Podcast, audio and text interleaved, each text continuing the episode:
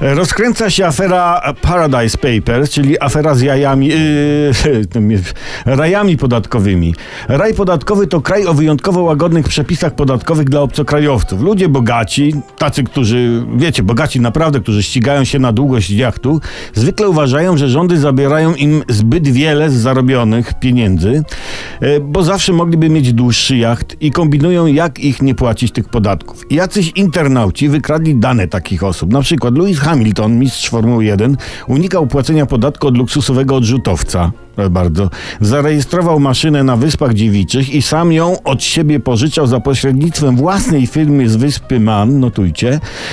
Ona z kolei wypożycza go kolejnej zarejestrowanej na wyspie e, Guernsey, która jest właśnie rajem podatkowym.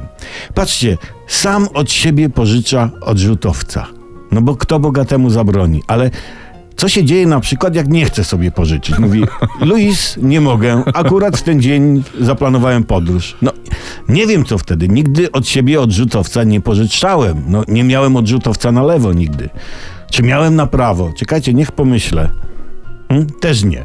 Zresztą, co my wiemy o odrzutowcach? Co my wiemy o dużych pieniądzach? No. Próbowaliśmy się rozeznać e, tutaj z kolegą Przemysławem w tym skomplikowanym mechanizmie, jaki zastosował Lewis Hamilton i już wiemy, dlaczego urzędy skarbowe zostawiają najbogatszych w zasadzie w spokoju.